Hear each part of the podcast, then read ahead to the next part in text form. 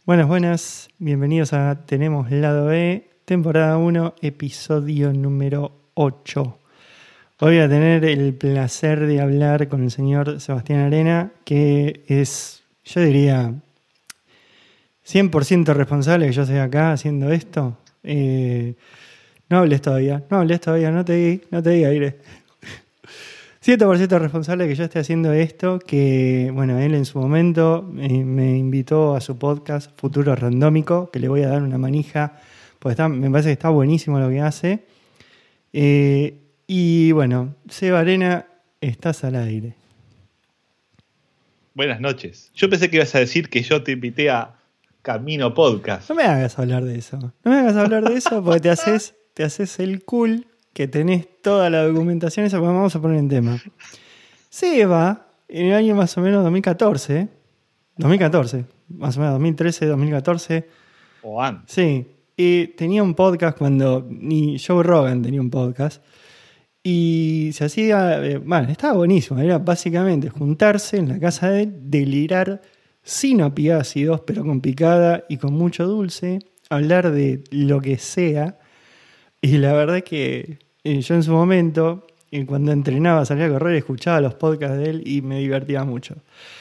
El tiempo pasó, aparentemente maduró, y todo ese material está guardado, barra escondido. Ya lo vamos a incautar.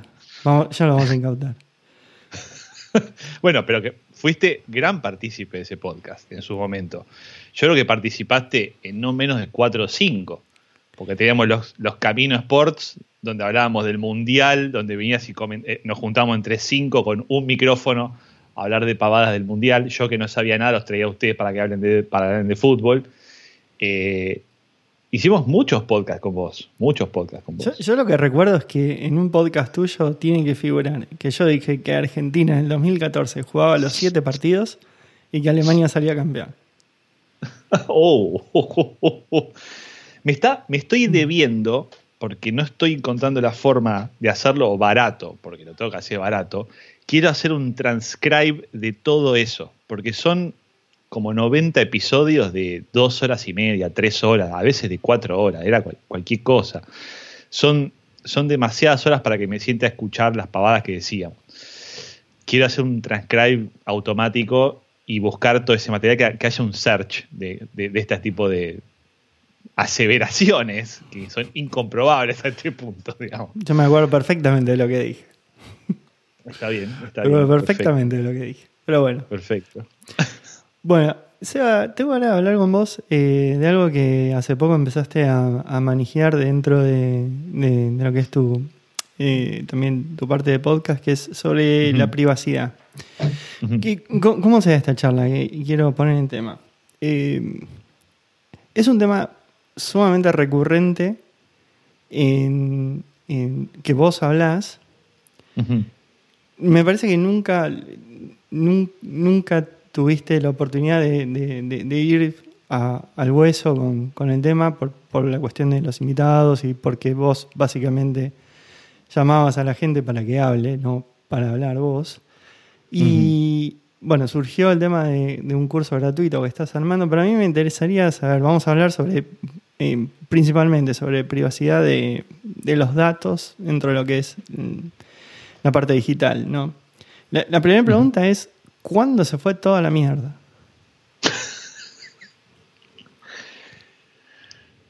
Con el smartphone. Yo creo que con el smartphone se terminó de ir toda la mierda. Esa es mi creencia. Muy difícil de entender la mordida del smartphone. Es decir, veníamos de teléfonos celulares que a duras penas chequeaban un mail. ¿Vos llegaste a chequear un mail con un no smartphone? Yo lo primero que tuve fue BlackBerry, que, o sea, me sentía que estaba en SpaceX en ese momento. Está bien. Y uno de los primeros modelos de BlackBerry. Claro. O sea, fui early adopter de eso. Parece que BlackBerry tuvo su éxito más allá del mensajero de BBM. El éxito de BlackBerry era que los tipos te hacían llegar tu correo a la BlackBerry.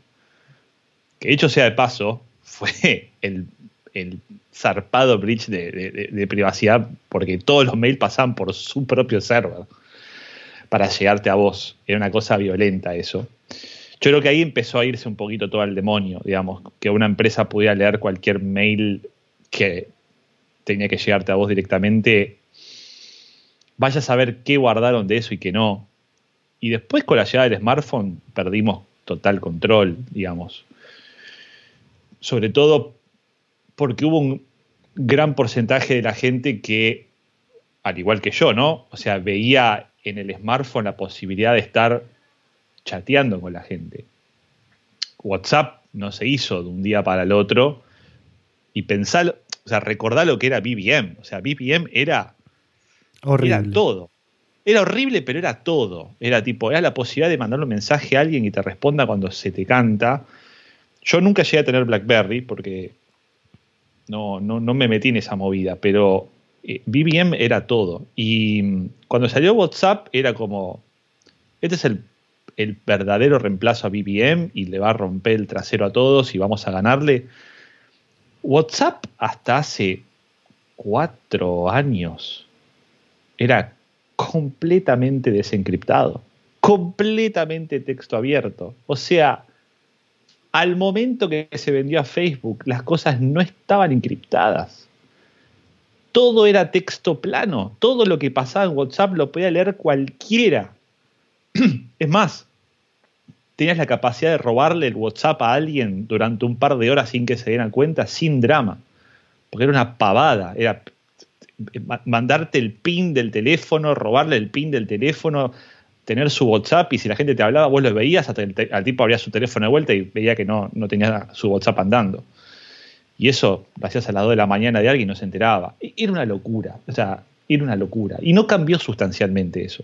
Ahora, no cambió sustancialmente eso.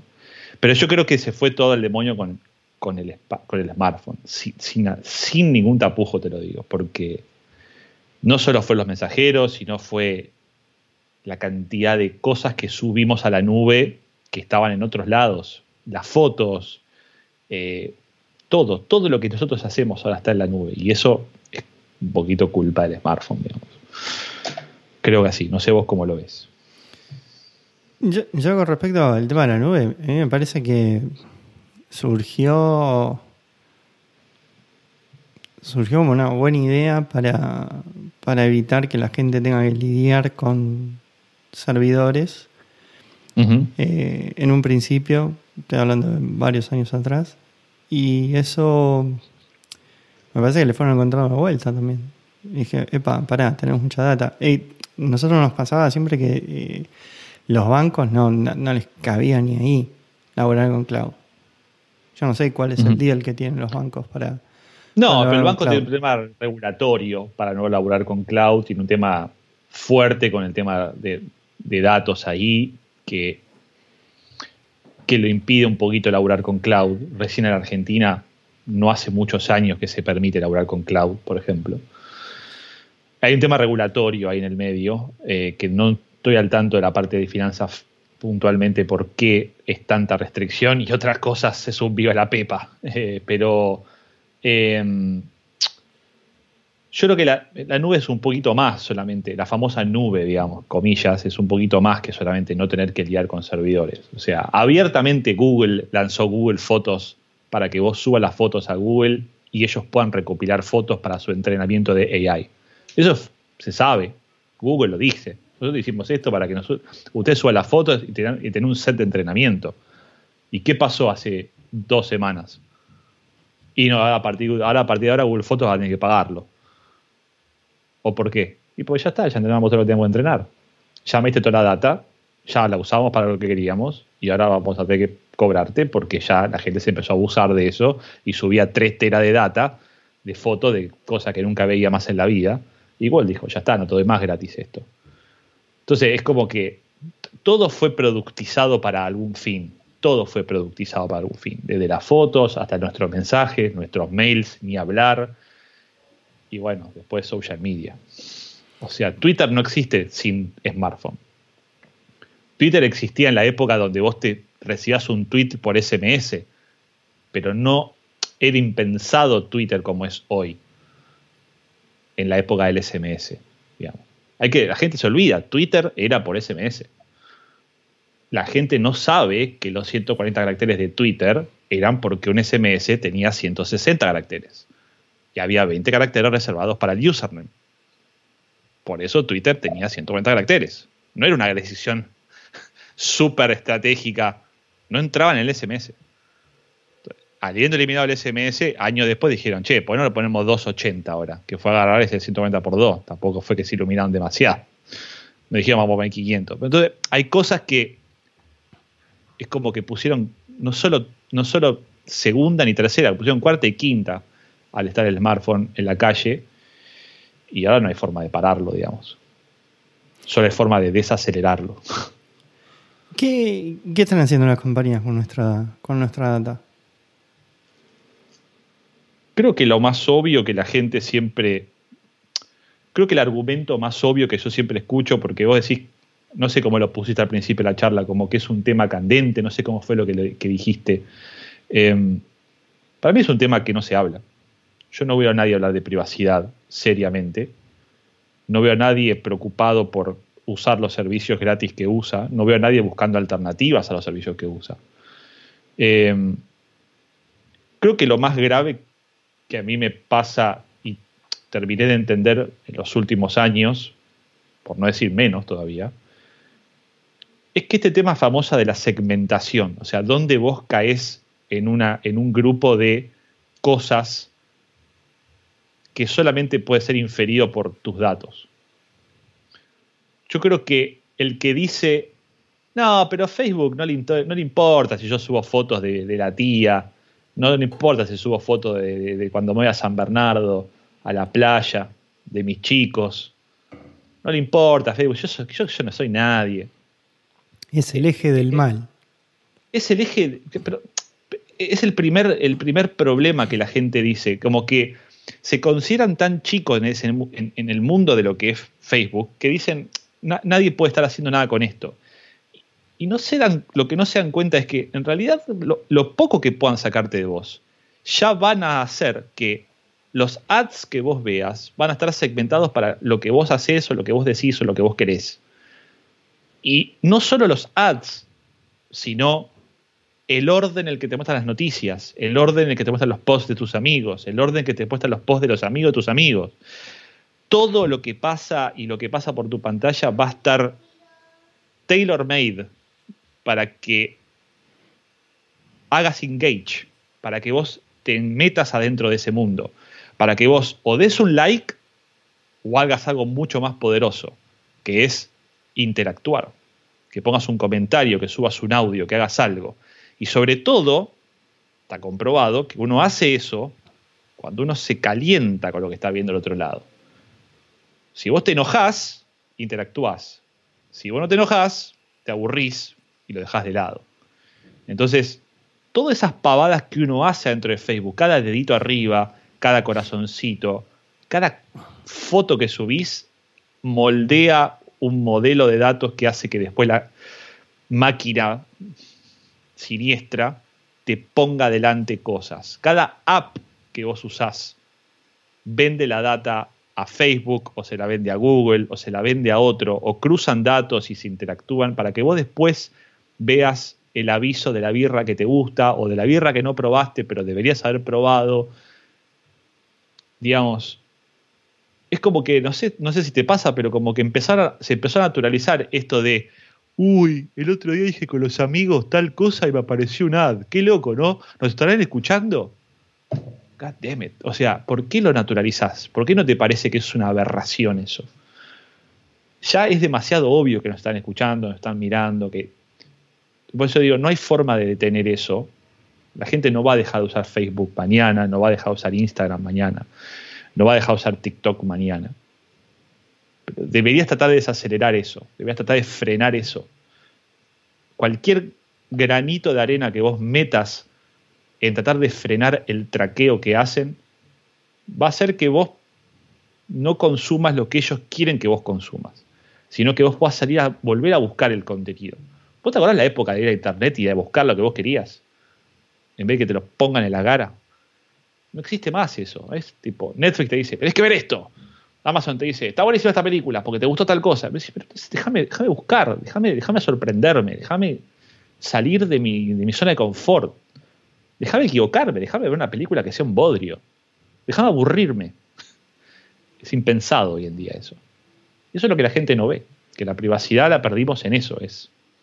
Todo está pensado para más engage, menos aburrimiento, más horas conectados y todo superficial, súper superficial. Yo lo que vi también es que hay mucha gente que empezó a hacer y se empezó a ganar la vida con social media. Gente por ahí. También. Entonces, el trade-off es, bueno, está bien, está bien, me dejo acorralar por el tema de la privacidad, pero en definitiva, qué sé yo, yo me estoy ganando el mango y tengo gente muy cercana a mi cuñado que gran parte de toda la pandemia y esto subsistió por social media. Si no, hubiera sido muy complicado. Entonces, así como... Eso lo mueve la gallina, eso también. Es como el huevo y la gallina también. Es la excusa de, no, pero yo vendo por Instagram. Me canso de escuchar el yo vendo por Instagram. Está bien, pero si no existiera Instagram, habría otra cosa. Y lo que yo estoy tratando de decir es que Instagram es malo para eso. No por nada Instagram acaba de lanzar nuevas tools de e-commerce. Instagram sacó tools de e-commerce. ¿De qué estamos hablando?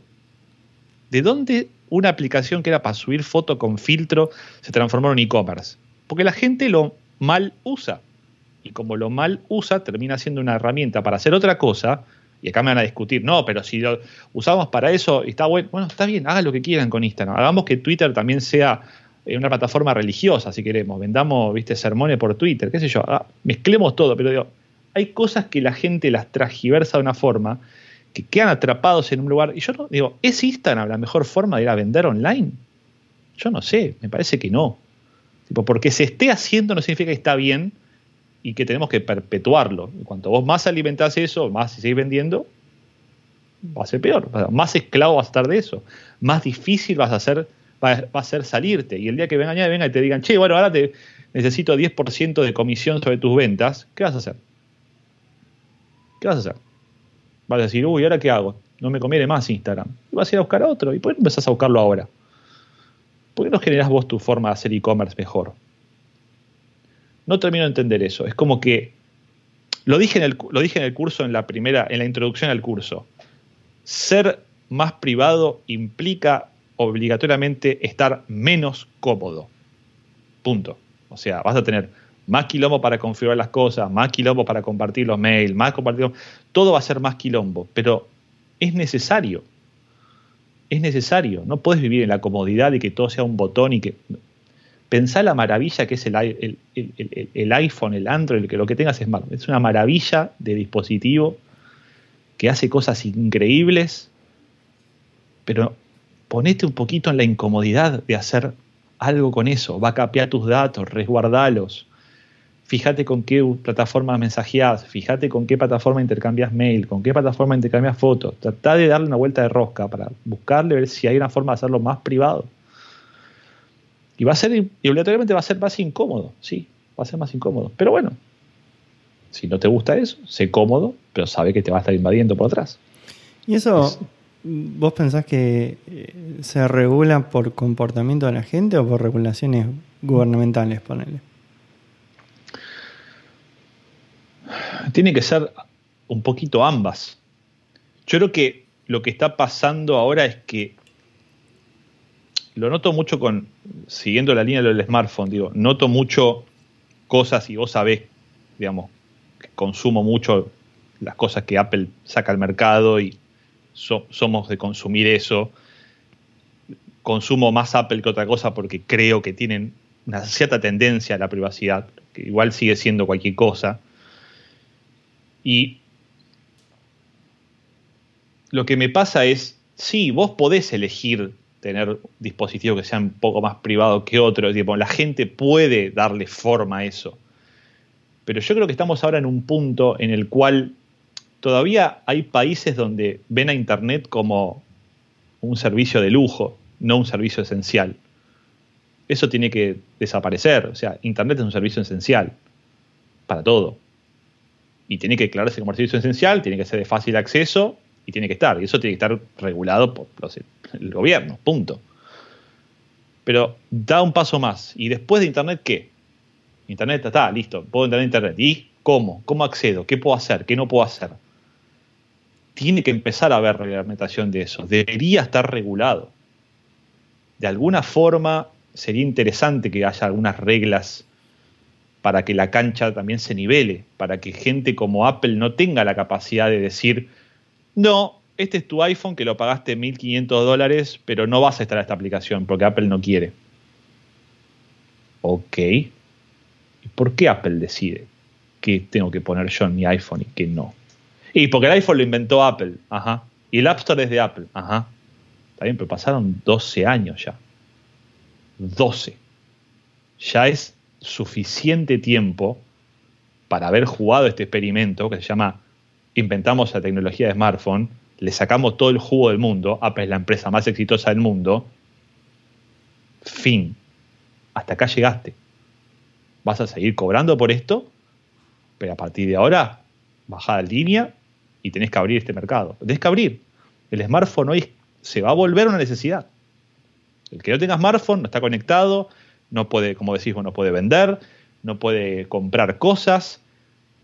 Cuando digitalicemos la guita, cuando la guita no esté más en tu bolsillo, en papel, cuando la guita sea posta digital, y no hablemos de Bitcoin, ni Ethereum, ni nada, cuando la guita sea digital, cuando haya un peso digital y haya un dólar digital, ¿cómo lo vas a llevar en el bolsillo? ¿Con una wallet aparte? ¿O hasta dentro del smartphone? Si está dentro del smartphone, ¿cómo podemos dejar que dos empresas privadas, Google y Apple, dominen todo lo que pasa ahí adentro? Es absolutamente insane que nadie le cuestione a Apple lo que hace en el App Store, ni nadie le cuestione a Apple lo que hace, a Google lo que hace en el App Store. Es insane. Ya no tienen más derecho a hacer nada. Y en este punto preferiría que lo apaguen, que nos dejen en pampa y la vía, que no vendas más iPhone y que empecemos de cero. Porque si vamos a perpetuar esto 10 años más, yo no estoy on board. No estoy on board para nada. Prefiero no tener más smartphone. Prefiero volver a la época donde mandaba SMS. Y empezar de cero. Empecemos de vuelta, porque este experimento de 12 años ya llegó a su fin. Ya está. Pero, ¿qué es lo que te imaginas vos? Un marketplace en donde... Es una tecnología que tiene que abrirse. Es una tecnología que ya se volvió para la humanidad. Se acabó. Es como que vos de internet de golpe te digan que todavía no puedes subir un sitio web si no te lo aprueba alguien. ¿Vos te imaginás a internet regulado de esa forma? Tipo, ¿ah, crees un sitio web? No, alguien te lo tiene que aprobar. Ok. Y después lo que vendas te vamos a cobrar el 30% de eso. Ok. Eso puede funcionar un par de años. Vamos, 12. Nadie se cuestiona por qué eso es posible todavía en el mundo de los smartphones. ¿Por qué una empresa como Netflix no puede ni siquiera decir en la homepage, che, si querés la suscripción de Netflix tenés que ir a tal URL? Ni siquiera puede decir que tiene suscripción, porque Apple se enoja y te saca del App Store. Ya no son reglas de fair game, ya son tiranías, es decir, creaste un ecosistema, el ecosistema pobló al mundo, te dejamos que así seas, vendiste millones de devices, te volviste la empresa más rica del mundo y ¿pretendés seguir haciendo esto? No, me parece que no entendiste. Pero el comportamiento de Apple no solamente fue con los smartphones, fue absolutamente con todo el hardware que generaron. O sea, pero el hardware no siempre años, fue... Es 35 años, ¿sabes esto? Pero la Mac... Hasta que se lanzó el iPhone la usaban los 10 tipos que querían hacer cosas locas. Nadie compraba una Mac más que para hacer alguna cosa loca. El mercado de Apple era inexistente. teníamos iPods, pero el iPod era tipo, tenías toda la música en tu iPod y así todo vos le podías poner cualquier MP3 que querías, nadie te venía a regular nada. El iPod era un hermoso device, era completamente abierto y habían hecho un negocio arriba de eso. Vendían música a través de su store, vos querías comprarlo, la comprabas, no sé cómo funcionaba para los artistas, pero claramente no les iba mal, porque cuando vino el iPhone siguieron on board con eso, generaron un hermoso ecosistema ahí. Ahora, de eso a lo que está hoy, perpetuaron un modelo de negocio que yo lo entendía al principio, lo bancaba, fui developer, estuve adentro. Vamos, 12 años. ¿Cuánto más vamos a esperar? ¿Cuánto vamos a esperar para que alguien diga, ya está, muchachos, ya está? No podemos seguir con esto. Ahora se le pusieron todos de pie y le dijeron, basta, saco el Fortnite, lo hablé en mi podcast con Tomás Escobar, sacaron el Fortnite del App Store, porque Epic estaba cansado del usurero que eran con ese 30% maldito. Sacaron y varios se le plantaron de la misma forma. Y ahora mágicamente Apple salió ayer a decir, bueno, si vendés menos de $1 millón te vamos a cobrar el 15%, no el 30%. ¡Oh! Mirá vos, parece como que se iluminaron después de 12 años. No, tuvimos que esperar a que Epic, que son unos tipos monstruosos que hacen solamente el Fortnite, un jueguito que lo conoce 2 o 3 personas del mundo, ¿no? No conocen nadie el Fortnite. Tuvimos que esperar a que Epic, que son unos bestias, le digan a Apple, se acabó, saco el Fortnite del App Store. Y como no tenés Fortnite en el App Store, cuando los pibes digan, papá, ¿me compras el iPhone? No, pero no tenés Fortnite, entonces compramos un Android. Tuvimos que esperar a que Epic haga eso. Y a mí me parece que las empresas, regulan las empresas, no termina yendo a ningún lado feliz. O sea, esa pelea es un River Boca que gana el que tiene más plata. Y acá va a llegar un punto que vamos a tener que bajar línea y decir, no, vamos a tener que votar esto. Y si a Apple no le gusta, perfecto, que apague el App Store.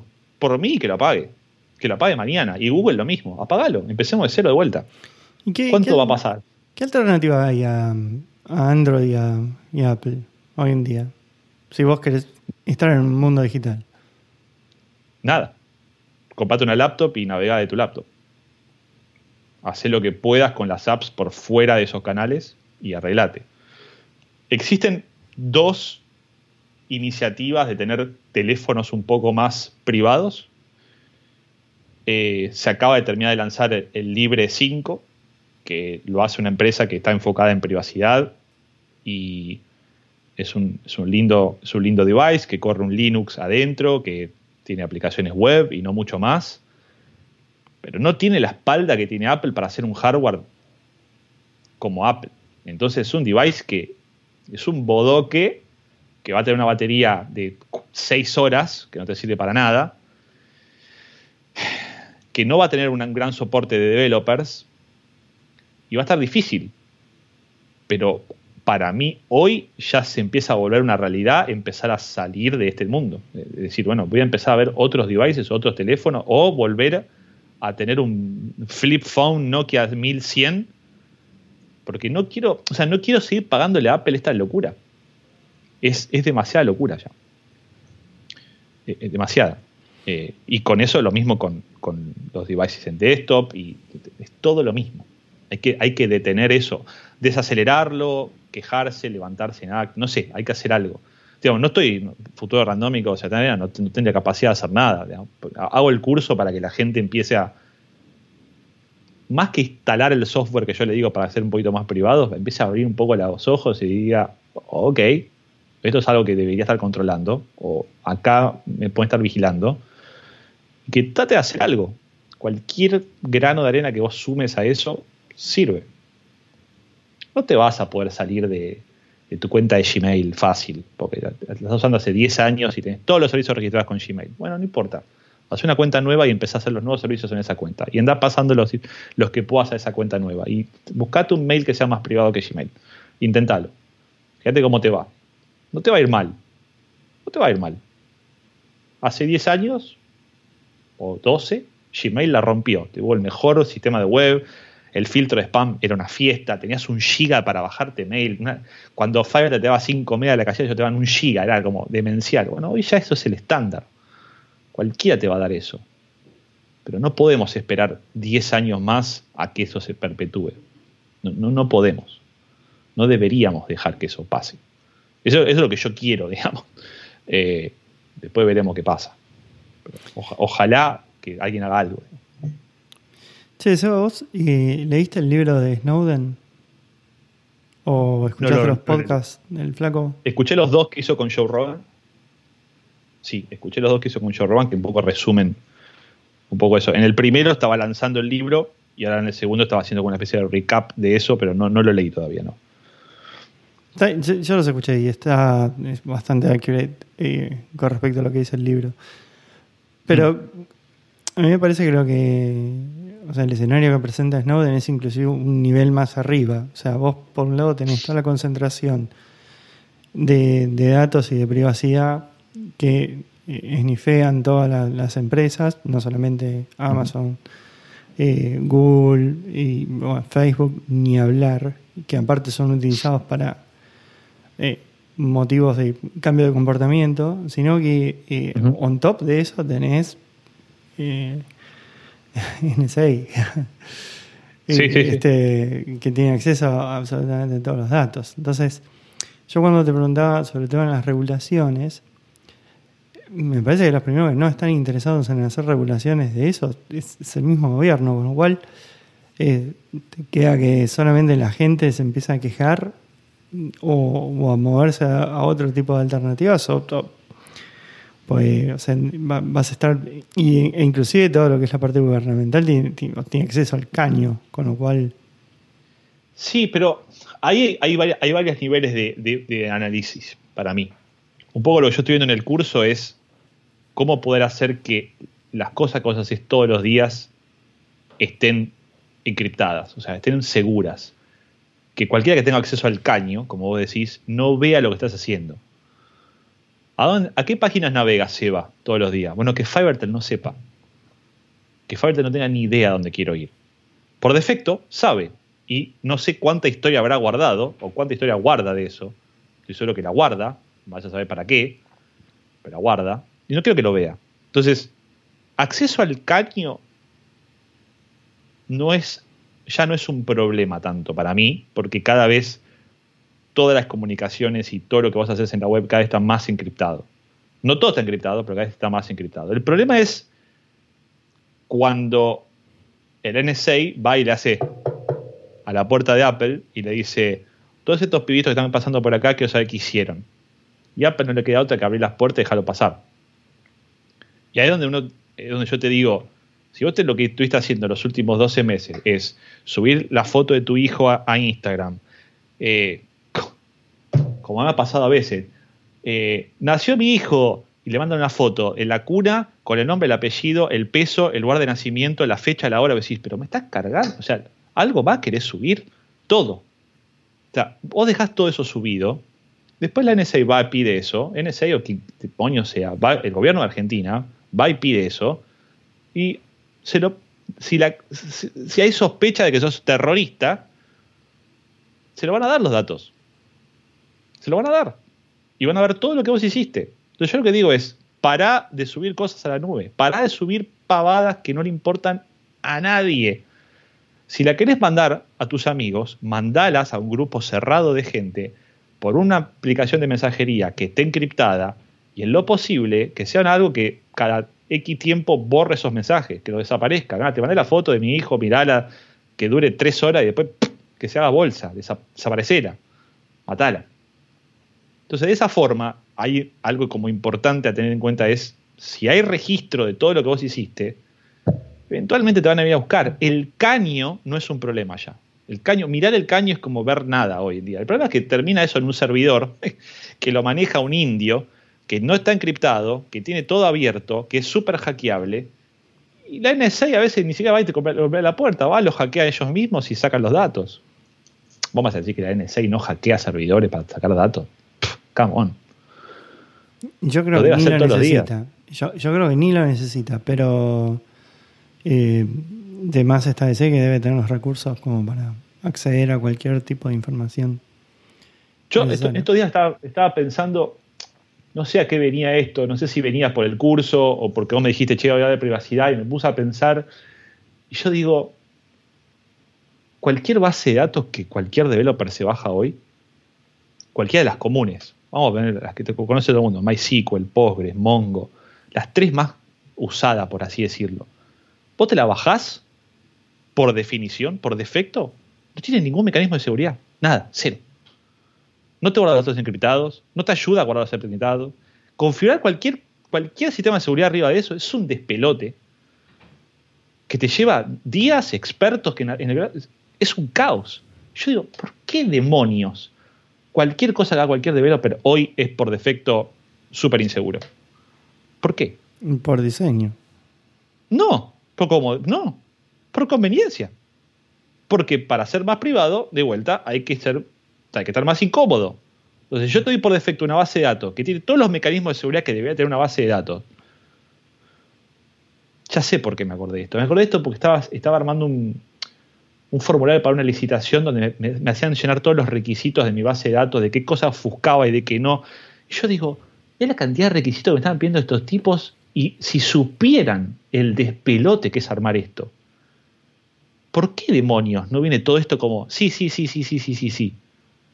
¿Por qué me tuve que poner a investigar a ver si esto sí, esto no, esto por qué no? Porque es más fácil hacer algo que esté abierto, es más fácil para hackearlo y robar los datos, es más fácil para todo es más fácil. No hay razón, ninguna razón por la cual todo lo que hagamos en el mundo de desarrollo no esté seguro del día cero. Solamente que es más fácil. No es por diseño. Pero ¿por qué decís que, por ejemplo, las bases de datos no vienen con ese esquema de seguridad ya out of the box? Porque hay alguien que está bajando línea para que eso no pase. Yo ya estoy empezando a confabular estas cosas. Parezco un conspiranoide, ¿no? Pero es como que vos vas a hacer tu casa. Vos vas a ir con el plano. Bueno, haces todas las paredes, haces las piezas. Bueno, listo. Dejá la puerta abierta todas las noches. De par en par. Vos decís, pero hice la casa, todo, y no le pusiste una puerta con una... ¿Cuántas cerraduras le pusiste? ¿Una, dos, tres? ¿Le pusiste un pestillo? Es como, siento que pasa eso. Tipo, nos enseñan a construir todos estos software maravillosos, con todos estos patrones de diseño, con todas estas formas de arquitectura, con colaboración, con código, con source control, con toda la bola. Ahora, cuando vamos a seguridad, nadie entiende un pomo. Nadie sabe nada. Tenés que llamar a un experto de seguridad, tenés que hacer test de penetración, auditoría de aquello, todo porque nada es seguro por default. Por default todo es inseguro. Todo lo que haces es inseguro. Decís, pero esto no es por diseño. El diseño de una casa tiene una puerta adelante, lo diseñaste, ya está. No, después le podés poner un pentágono, una... Lo que yo te decía por diseño es como que está específicamente pensado que no tenga seguridad. O sea, el diseño es que no tenga seguridad. Para mí, ahora están las cosas pensadas específicamente para que no tengan seguridad. No hay ninguna, o sea, no conozco ninguna base de datos que pueda apretar un botón y automáticamente esté todo encriptado. El disco, en memoria, que el acceso sea a través de una clave de seguridad. No conozco ninguna base de datos que haga eso por default, a menos que por ahí sea un Oracle que sale $1 millón la licencia. Pero cualquier base de datos que vos te bajás para usar no es encriptada. Cualquier desarrollo de cualquier startup dando vuelta, no va a estar encriptado nada. Nada. Entonces, no, vamos a hacer una fintech. Mamadera. Lo primero que tenés que hacer es contratar un montón de expertos de seguridad que te ayuden a diseñar cómo hacer para no te roben la guita. Y aún así, escuchá todos los días, no, Banco de Argentina con no sé qué, le robaron a través de la app millones de dólares porque... O sea, ¿por qué? ¿Por qué pudiste robar hasta una app mobile millones de pesos? ¿Por qué? Porque es todo inseguro, porque es todo barato, todo trucho. Y eso es algo que tenemos que cambiar, eso es los developers. Los developers tenemos que empezar a pedir más de esto. Tenemos que empezar a ser más exigentes. Pero no hay nada... Vos, por ejemplo, como developer o como persona que está en tecnología hace 50.000 años... puntualmente, ¿qué pediste vos ya? O sea, ¿le agarrás y le mandás mail a las empresas? ¿Qué haces? ¿Cómo te haces oír? ¿Cómo hago qué? No termino de entender la pregunta, perdón. ¿Cómo te hace? O sea, por ejemplo, este tipo de requerimientos que vos me estás mencionando. Onda, no, esto me cayó la ficha esta semana, ¿eh? Esto me cayó la ficha esta semana cuando estaba completando este formulario siniestro y de golpe me sentí como desprotegido porque dije, wow, o sea, esto es re obvio y yo que estoy hace mirando la industria no me di cuenta. ¿Y qué hago ahora? Porque, digo, deberíamos empezar a hacer alguna movida para que esto sea de otra forma. Pero es una movida fácil de llevar adelante porque es como soplar los cuatro vientos. Tipo, ¿por qué todo esto es inseguro? ¿Viste? Gritar. Gritar. Y no es fácil. No es fácil. La gente se resiste. Pensarlo de este otro lado. ¿Qué persona del lado de business va a poner adelante de toda funcionalidad que la cosa sea segura? No, mira, no queremos que nos roben los datos, queremos protección de datos, queremos GDPR, queremos todo encriptado. Y cuando tengas todo eso listo, bueno, ahora necesito hacer el e-commerce. El business lleva la batuta. Nosotros como developers somos monos. Podemos pedir, tipo, por favor, dame 2 horas de un recurso para hacer esto, 3 horas para hacer aquello. Mirá que acá el pliego dice que tenemos que estar de acuerdo a la ley de protección de datos de no sé qué cuánto. Bueno, hacé lo mínimo que puedas. Cumplamos la norma, no más que eso. Después te van a hackear y vas a tener un quilombo. Ah, ¿quién nos va a hackear a nosotros? Nosotros somos nadie. No, es una línea que está bajada en todo aspecto, ¿entendés? El gobierno no te audita, no te mira, no importa. Vos podés lanzar mañana cualquier empresa que haga cualquier cosa. Nadie te viene a decir nada de eso.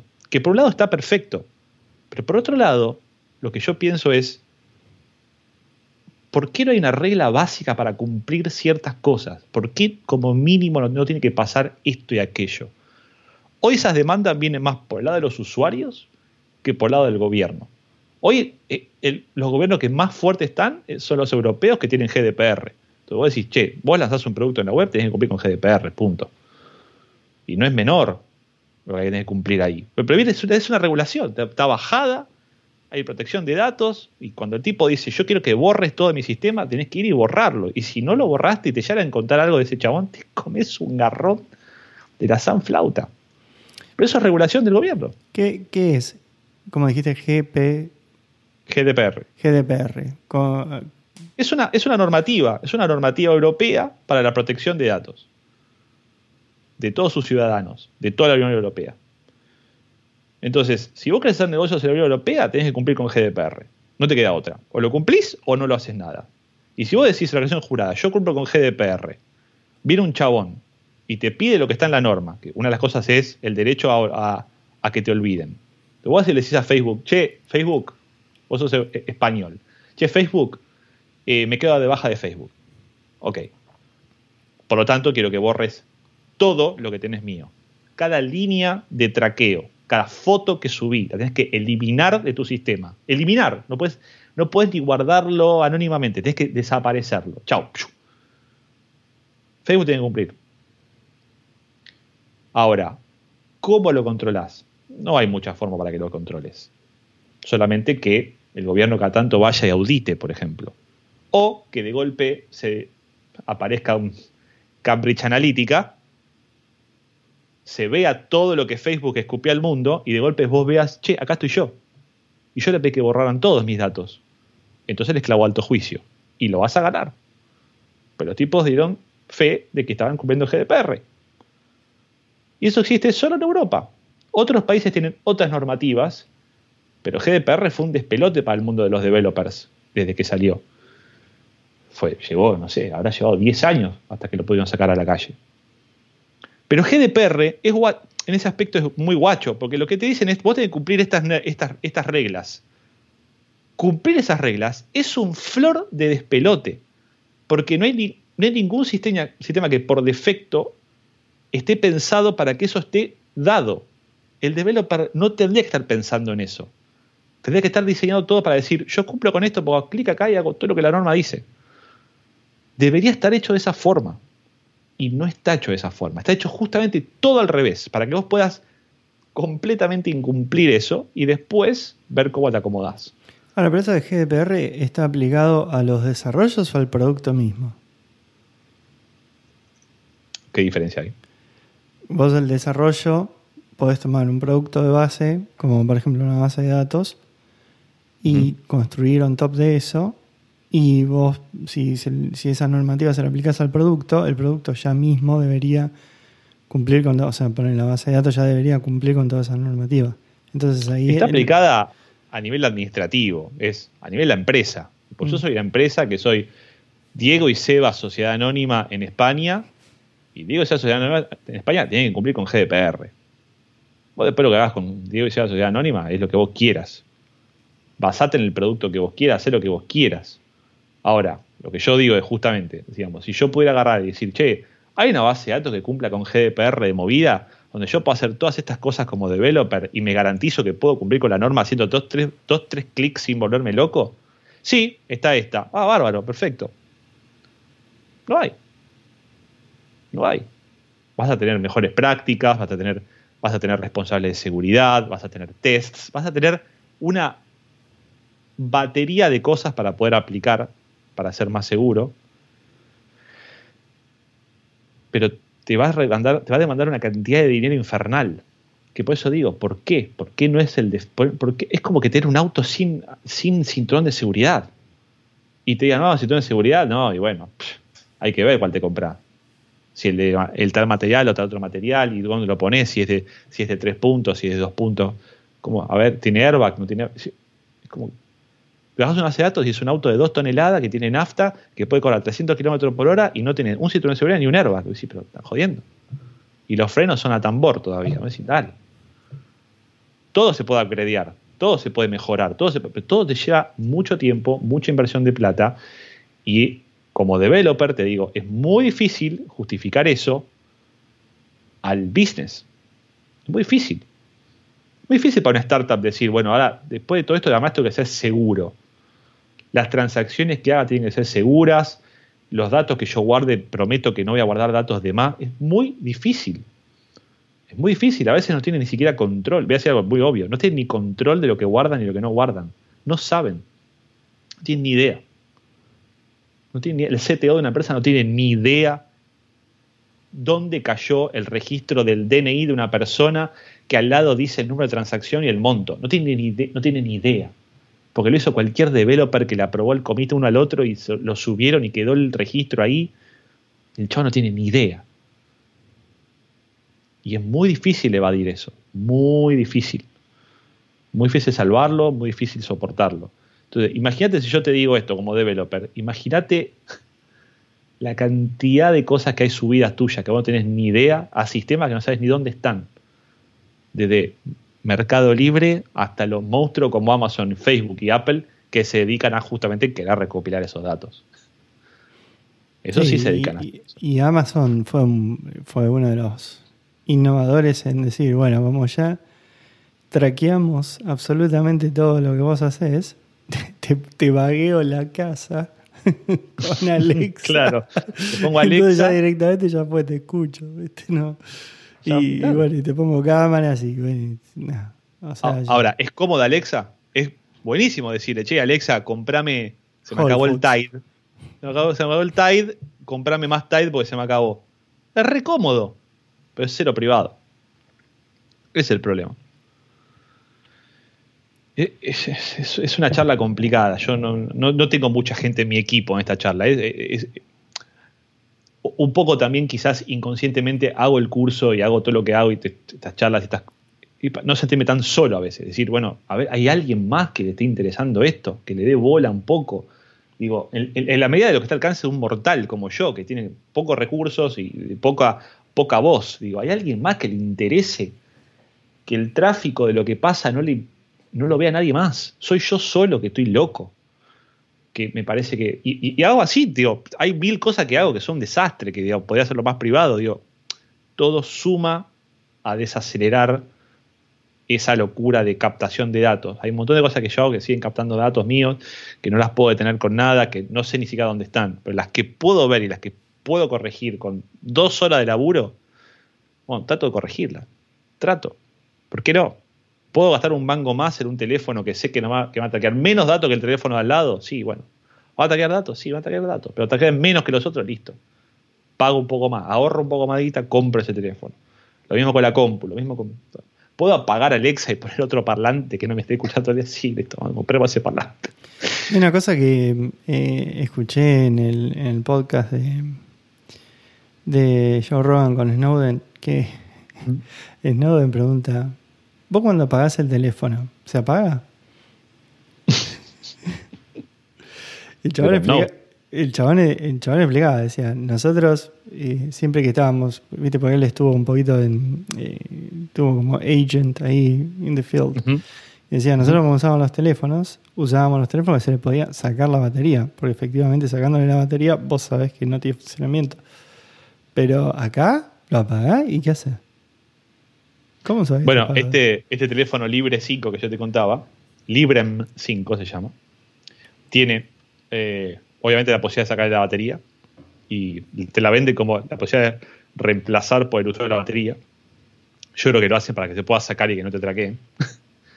Y tiene switch por hardware, o sea, switch físicos para apagar la cámara, el Bluetooth y lo otro que era. Y el celular. Decir, bueno, no quiero celular, no quiero Bluetooth, no quiero eso. Y si apagás los tres switches, también te apaga el GPS. Por hardware, no por software. Lo controlo yo. Son pavadas. Pero, tipo, ¿por qué tengo que estar dudando si el iPhone se me apagó o no se me apagó? Tipo, ¿por qué? Es heavy, muy heavy. Acá tenemos un comment de Matías Gutiérrez Reto. Dice, en los últimos tiempos la mayoría de las filtraciones de información fueron errores humanos. ¿Qué dice? Blob storage, públicos por no tener encriptación. La privacidad necesita de muchos eslabones. Retux, amigo de la casa que me acompañó en uno de los cursos que di. Sí, no dudo, pero es muy heavy. Por eso digo, esta fue una revelación esta semana para mí, digamos. Es muy heavy lo que dice Retux, porque dice, no fue un error humano. Está bien, pero yo como developer tengo responsabilidad también. Digamos, como developer te puedo decir que el 90% del software que lancé al mundo es completamente inseguro. Tiene agujeros por todos lados. Son fáciles de romper, fáciles de craquear. Y no me puedo hacer tampoco muy responsable por eso. Digamos, las herramientas que me vienen a mí son herramientas que quizás son inseguras. No puedo hacer demasiado, porque construir algo que sea súper seguro me llevaría quizás el triple de tiempo, porque no está pensado para que sea seguro. Es bastante loco. Está pensado para el contrario. Hacerlo seguro implica laburar un montón. Y en el 2020 ya tenemos algunas cosas. La gente no tiene ni idea de esto, pero el hecho de que una vez una página que tiene el candadito adelante, que ahora hasta no hace mucho, ahora hace un año, cuando vos haces una página que no tiene el candadito, te aparece algo que en realidad es peor, te aparece esto es inseguro, te dice ahora Chrome, por ejemplo. Te aparece en rojo, bien feo, esto es inseguro. Antes era al revés, tipo, esto es seguro, qué groso. Vos para poner ese candadito, hasta hace 3 años, tenés que pagar. El certificado salía plata. Salía el más chico que te puedes comprar plata eso. 15. O sea, si vos vas a GoDaddy tenés que pagarlo. Está bien, pero el que lo paga el que lo quiere, el que es un gil y no averigua. Pero si vos vas a averiguar, hay un montón de gente que se preocupa por la privacidad. Te vas a Let's Encrypt.org. Let's Encrypt.org es una empresa tremenda que hace 3 años dijo, se acabó que Internet no pueda tener certificados SSL gratis. Vamos a hacer una empresa que se va a dedicar a emitir certificados gratis para el que lo quiera. Me subí a ese vagón en el día 0, 3 años después, sigo feliz. Tenés certificados gratis para tener tu página con candadito, tu API con candadito, como tiene que ser. Ahora, ponerle Let's Encrypt a funcionar te lleva un quilombo de setup. Tenés que saber que existe. Tenés que ir a encontrarlo, tenés que usarlo, y si no, caes, como decís vos, caes en GoDaddy que te cobra $20, $30 el candadito. Ah, ¿querés ser seguro? ¿Querés ser privado? Ah, $30. Dale. ¿Por qué no es el estándar? ¿Por qué no es el de facto? ¿A qué conejillo estamos matando en el medio de la India para hacer este certificado? Nada, es una pavada, es un certificado, es una clave pública, se hace en un minuto. Let's Encrypt te emite el certificado en 10 segundos. Cómodo, que es la empresa donde más comúnmente emite certificados, tardaba 48 horas en hacer el certificado. ¡48 horas! Y una vez por año hay que renovarlo. O sea, una vez por año, $30 de vuelta, $30 de vuelta. Se acabó. Ese tongo se acabó. Una empresa dijo basta. Buscó la financiación. Empresas muy grandes le puso un montón de guita. Empresas grandes, ya no me acuerdo los nombres, pero empresas realmente muy conocidas, ¿no? Hijo de vecino. Ahora te voy a buscar cuáles son. Pero le pusieron guita y le dijeron, me parece que esto es una movida que la Internet necesita. Necesitamos que la Internet sea más encriptada. Y los tipos quieren tener una Internet encriptada al 100%. Y desde que se lanzó Let's Encrypt, el auge de páginas encriptadas creció violentamente, porque todo el mundo lo quería, pero no lo podía pagar. ¿Y cuál es pagar? ¿Cómo monetizan esos tipos? Mirá, hasta la lista de la gente que le pone plata. Mozilla, Cisco, Chrome, Facebook, Avast, Akamai, todos los monstruos le ponen guita para que puedan hacer eso gratis. Pero, porque es necesario. Pero ¿cómo sabés que Facebook, por ejemplo, no pone guita como para tener acceso? No. Esto es una regla de tres. O sea, esto es una tecnología que existe y punto. Estos tipos venden cinturones de seguridad gratis. Vos te lo ponés, chau. No hay nadie que te lo pueda sacar. Punto. El candadito es inviolable. En el 2020 todavía es inviolable. No hay forma. No hay forma. Por ahí una máquina en el mundo lo puede ya hacer estando años tratando de sacarlo del medio. No sé, pero digamos, hoy es inviolable. Vos tenés el candadito, tenés que estar tranquilo que estás seguro. Y Facebook lo hace como hace un montón de caridad y un montón de cosas, de donaciones que hace, porque bueno, alguien adentro de la empresa dice, pongámosle plata acá porque quedamos bien. Y ponen guita. Pero es una empresa seria, la recomiendo que la vean. 225 millones de websites seguros por estos tipos. 225 millones. Una barbaridad. Gracias a la gente de Let's Encrypt. Pero como eso, digo, como esta gente, como la gente de Libre que hace el teléfono de hardware más privado, como que también hacen laptop también, hay pocas empresas. No hay mucha gente que diga, vamos a hacer esto más privado, vamos a hacer esto más seguro. No abundan, man. No abundan. Ninguna empresa de base de datos te va a poner primero la seguridad y después todo el resto. Y si te pone la seguridad primero, listo, estamos hablando de $1 millón de la licencia. Free, nada. Ahora, Apple tiene en el banco billones de dólares a esta altura. No puede agarrar 50 palos y ponerlo en cualquier proyecto de base de datos y decir, haz una base de datos más segura. Apple te financia. Si sos tan privado y tanto te importa, ¿por qué no empezás por ahí? ¿Por qué no empezás a hacer la vida de los developers posta más fácil y más segura en vez de hacer todas otras pavadas que haces? Porque no les conviene, porque no es cómodo, porque van a perder algo. Y así estamos. Así estamos. No veo mucha salida de esto. Por eso digo, en cuanto veo entre toda esta maraña, veo tipo la chance de hacer algo más privado, me meto de cabeza, tipo, esto, voy para ahí. Y lo hago. ¿Qué repercusiones tuviste con el curso? De la gente, sobre todo. Mirá, como dije antes, tengo una voz muy chica. El video de la intro lo vieron menos de 200 personas. Hubo gente que por LinkedIn y otras redes me dijo, me interesa mucho, me gusta, sobre todo porque yo anunciaba que, bueno, nada, hay cosas que vos dentro de tu red hogareña podés bloquear que vos no querés que pasen, que te perjudican no solo en el traqueo, sino que te perjudican con malware o phishing o lo que sea, ataques que vos no podés ver, los podés bloquear de antemano. Como que la primera recepción fue buena, tuve mucha gente que vino a la primera clase y bueno, la segunda clase que dimos este martes pasado ya implica ponerse a hacer cosas. Y tengo como la suerte de escuchar algunas voces de gente que no conozco de primera mano, que no son ni segunda derivada a veces, que están siguiendo cada video que subo, prueban cada cosa, me hacen preguntas, me pone muy contento que lo estén llevando adelante. Hoy tuve un amigo que me dijo, man, veo el video y motivás y das ganas de que yo también lo haga, me dice.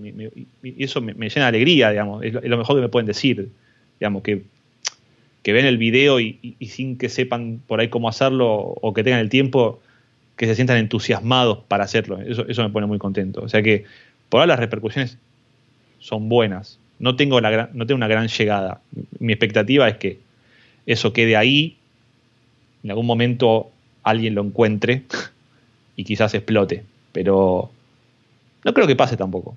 O sea, no creo que la gente esté muy interesada en este tema.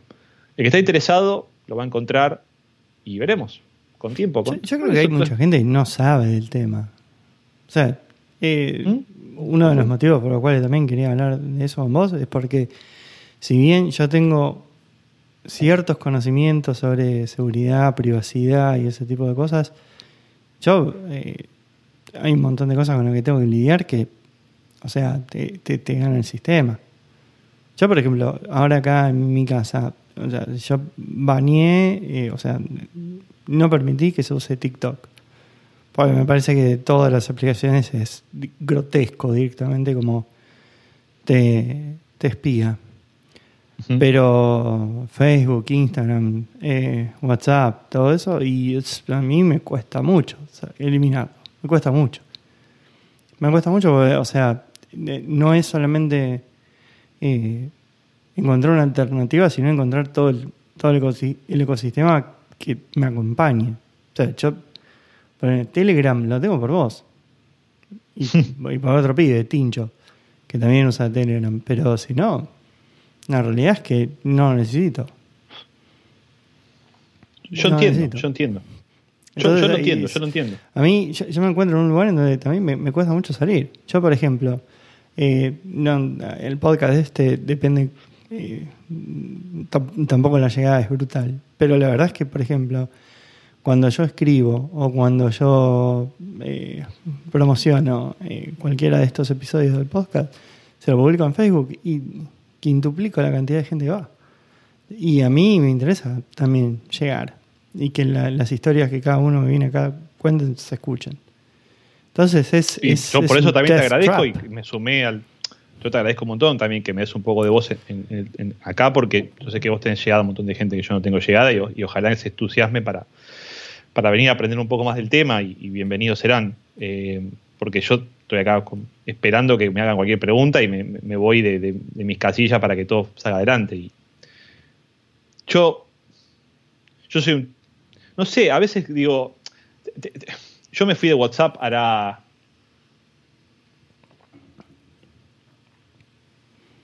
Me fui de WhatsApp cuando se vendió. ¿Cuándo se vendió?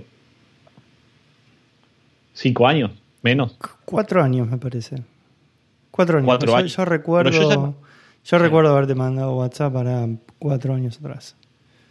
Bueno, yo tenía WhatsApp... No tenía Facebook. Facebook lo tengo hace muchos años. Tenía Instagram. Instagram se vendió a Facebook, lo borré. WhatsApp se vendió a Facebook, lo borré. Al toque. Y te quedas un poco solo. Te quedas un poco en otra vereda. Y la gente... Lo peor que te pasa, que me pasó a mí, es que la gente se enoja.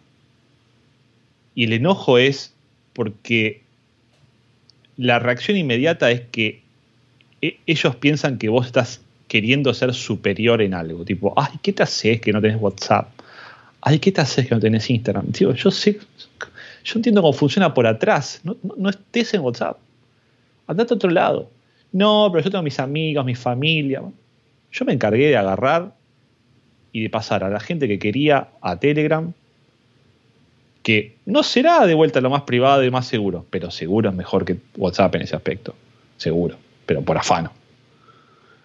Entonces, yo me encargué de pasar a mi familia, a mis allegados, mis conocidos. El resto, que se tiren de un puente. ¿Qué importa? No, pero la gente del laburo que manda un mail o que me llame por teléfono. No me importa, no tengo WhatsApp. No me interesa si toda la vida hoy pasa por WhatsApp. No me interesa. A mí me interesa yo poner un statement y decir, yo no voy a usar esto porque es inseguro. Y no necesito Instagram para nada.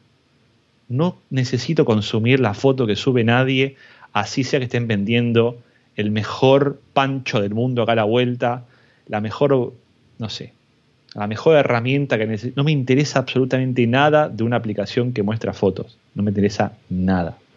Puedo vivir perfectamente. Y la gente es algo que tiene que escuchar, digamos. Podés vivir perfectamente sin Facebook, podés vivir perfectamente sin Instagram y perfectamente sin WhatsApp. No vas a perder nada más que algunas interacciones que eran completamente al pepe y que la verdad, si te pones a monitorear la cantidad de horas por día que te dedicas a esas cosas, yo creo que la gente se asustaría. Bueno, el iPhone ahora te lo traquea. El iPhone ahora te lo traquea y te dice... El screen time, digamos, yo no entiendo.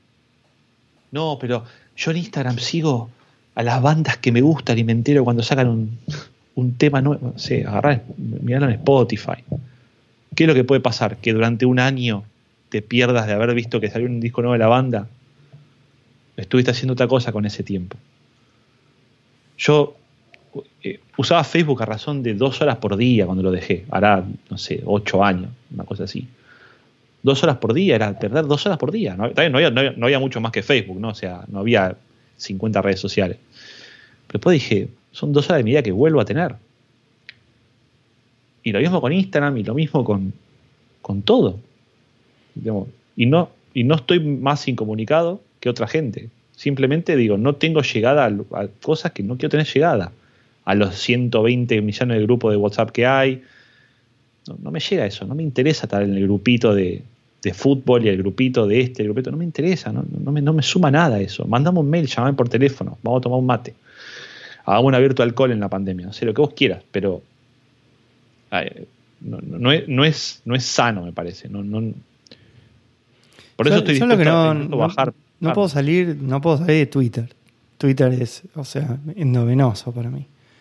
Después WhatsApp, Instagram, no sé, Facebook, eso la verdad es que no me calienta, pero a mí Twitter inclusive yo lo utilizo como fuente de información, o sea, fuente de información. Sí, estoy podrido de escucharlo de la fuente de información. Es imposible que Twitter sea una fuente de información, pero bueno, es algo que yo me debato conmigo mismo, ¿no? No, a mí me pasa, yo tengo un Twitter ahora para Futuro Randómico para comunicar cosas del podcast, tipo, che, hay un nuevo curso, hay un nuevo video, hay un nuevo algo. Pero lo máximo que obtengo es un like, un retweet y algo más. Y digamos, lo meto ahí porque de vuelta no me parece que sea súper intrusivo. Tengo 0 following, no sigo a nadie, no me interesa seguir a nadie.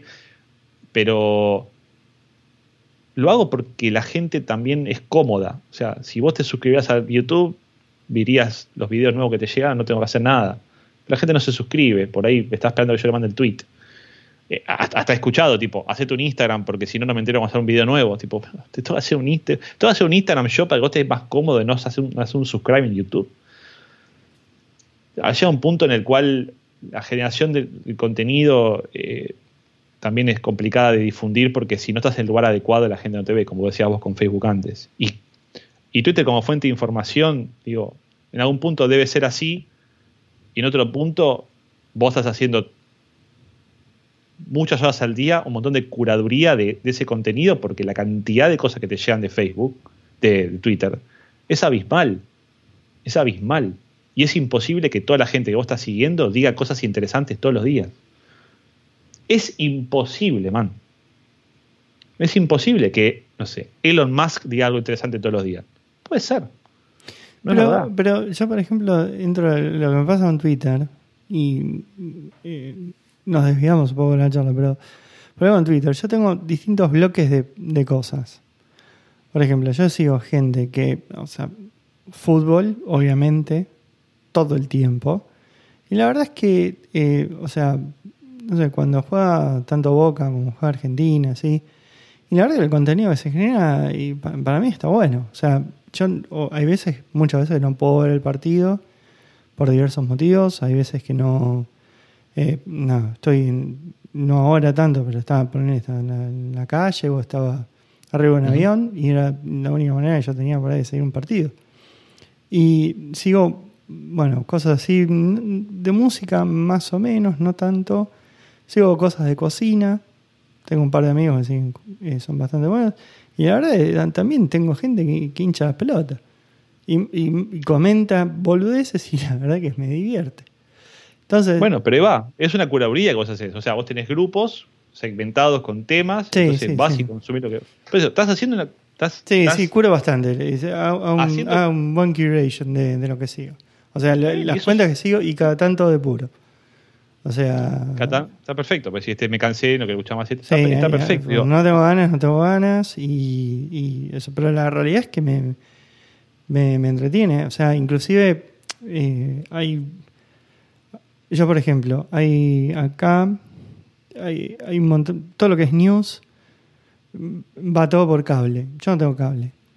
Entonces, bueno, vos tenés tenés mayoritariamente 3 cadenas de noticias.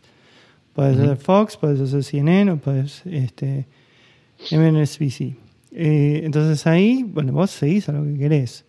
Podés ver, o sea, yo no lo puedo ver. Entonces, y bueno, la verdad es que lo sigo por Twitter. Podés tener las aplicaciones que te mandan notificaciones, también podés hacer Flipboard que te mandan también notificaciones. Eso es lo que quieras, pero la realidad es que para mí Twitter es un gran concentrador de información que yo tengo ganas de consumir. Después, obviamente, termina siendo... aparecen un montón de discusiones y anarquía y la gente se saca y hace cualquier cosa que me parece que es una de las... Que eso también existe siempre y es lo que te da el anonimato. El anonimato te da la chance de vos salir a recontraputear. Y bueno, a mí me pasó, por suerte, muy pocas veces que me hayan empezado a putear. Bloqueas a la persona y seguís adelante. O sea, ya fue. Hay gente que, para mí, o sea, sobre todo en la parte de fútbol, hay gente que me parece que lo que publica está es sustanciosamente bueno. Y por otro lado, a mí lo que me gusta de Twitter, lo que nosotros decíamos de los 140 caracteres, a mí me pareció que... Fuera que yo no sabía el tema que iba por SMS, pero me parece que la gente empezó a abreviar muy bien las noticias, o lo que quiere decir. Empezó a concentrar, o sea, se murió muchísimo el bla bla, que vos, o sea, por ejemplo, escribís un post, por ahí un post de 1500 palabras, ahora lo podés resumir en un tweet de 280 caracteres. Y eso me parecía maravilloso. Y yo hoy en día sigo utilizando la app de Twitter que me recomendaste vos, la de Tweetbot, que es súper pura. No tiene advertising, no tiene nada, la aplicación paga. Y la verdad que todo lo que sería la generación de comportamiento, cambiar el comportamiento que sí tiene la app de Twitter, yo eso me lo ahorro. No lo veo. Y la verdad que lo que está haciendo Twitter también está cerrando muchísimo las APIs para que las demás empresas no puedan armar su propio cliente de Twitter, ¿no? Pero sí. Fuera de eso, la verdad que por lo menos para ver el feed, para mí es fantástico. No sé. Y la app esa sigo usando la que vos me dijiste, ¿eh? Está muy bien. No, a ver, yo no tengo nada gran en contra por Twitter y por eso digo, es una de las pocas redes sociales que uso, y la uso solamente por el podcast y los cursos, digamos, ¿no? Para comunicar noticias de eso. Después no lo uso para más nada. Pero, como decís vos, es bastante anónima en ese aspecto. Vos subís cosas bastante simples, pero bueno, igual aún lo que subas ahí es archivo. Es archivo que queda por siempre y que es susceptible de que, como le ha pasado a un montón de artistas ahora, rebobinan en el tiempo. De, mirá lo que dijo tal persona en tal momento. Y todo eso... Para mí sigue siendo un problema de privacidad. Me parece que no es justo para nadie que lo hagan accountable por algo que dijo o hizo hace... que dijo hace 10 años o 5 años. Eso implica que la gente no puede cambiar de opinión, que la gente no puede... ¿viste? Todo queda como que está escrito sobre una especie de piedra fundamental que te condena, por así decirlo. Siempre te condena, nunca te alaban después por eso, ¿no? Complicado. Entonces, opto por ser un poco más privado y no dejar nada mío ahí. No me interesa. me interesa que mis futuros empleadores, que mis futuros colegas, que mis futuros nada vean nada de lo que me interesa a mí tampoco ahí. Excepto lo del curso, que me parece que es algo bastante interesante, que da un poco de ayuda al que lo quiera ver, que tenga ganas de escuchar, y me parece que eso es, me gustaría que sí se difunda, que si lo ven, lo usen.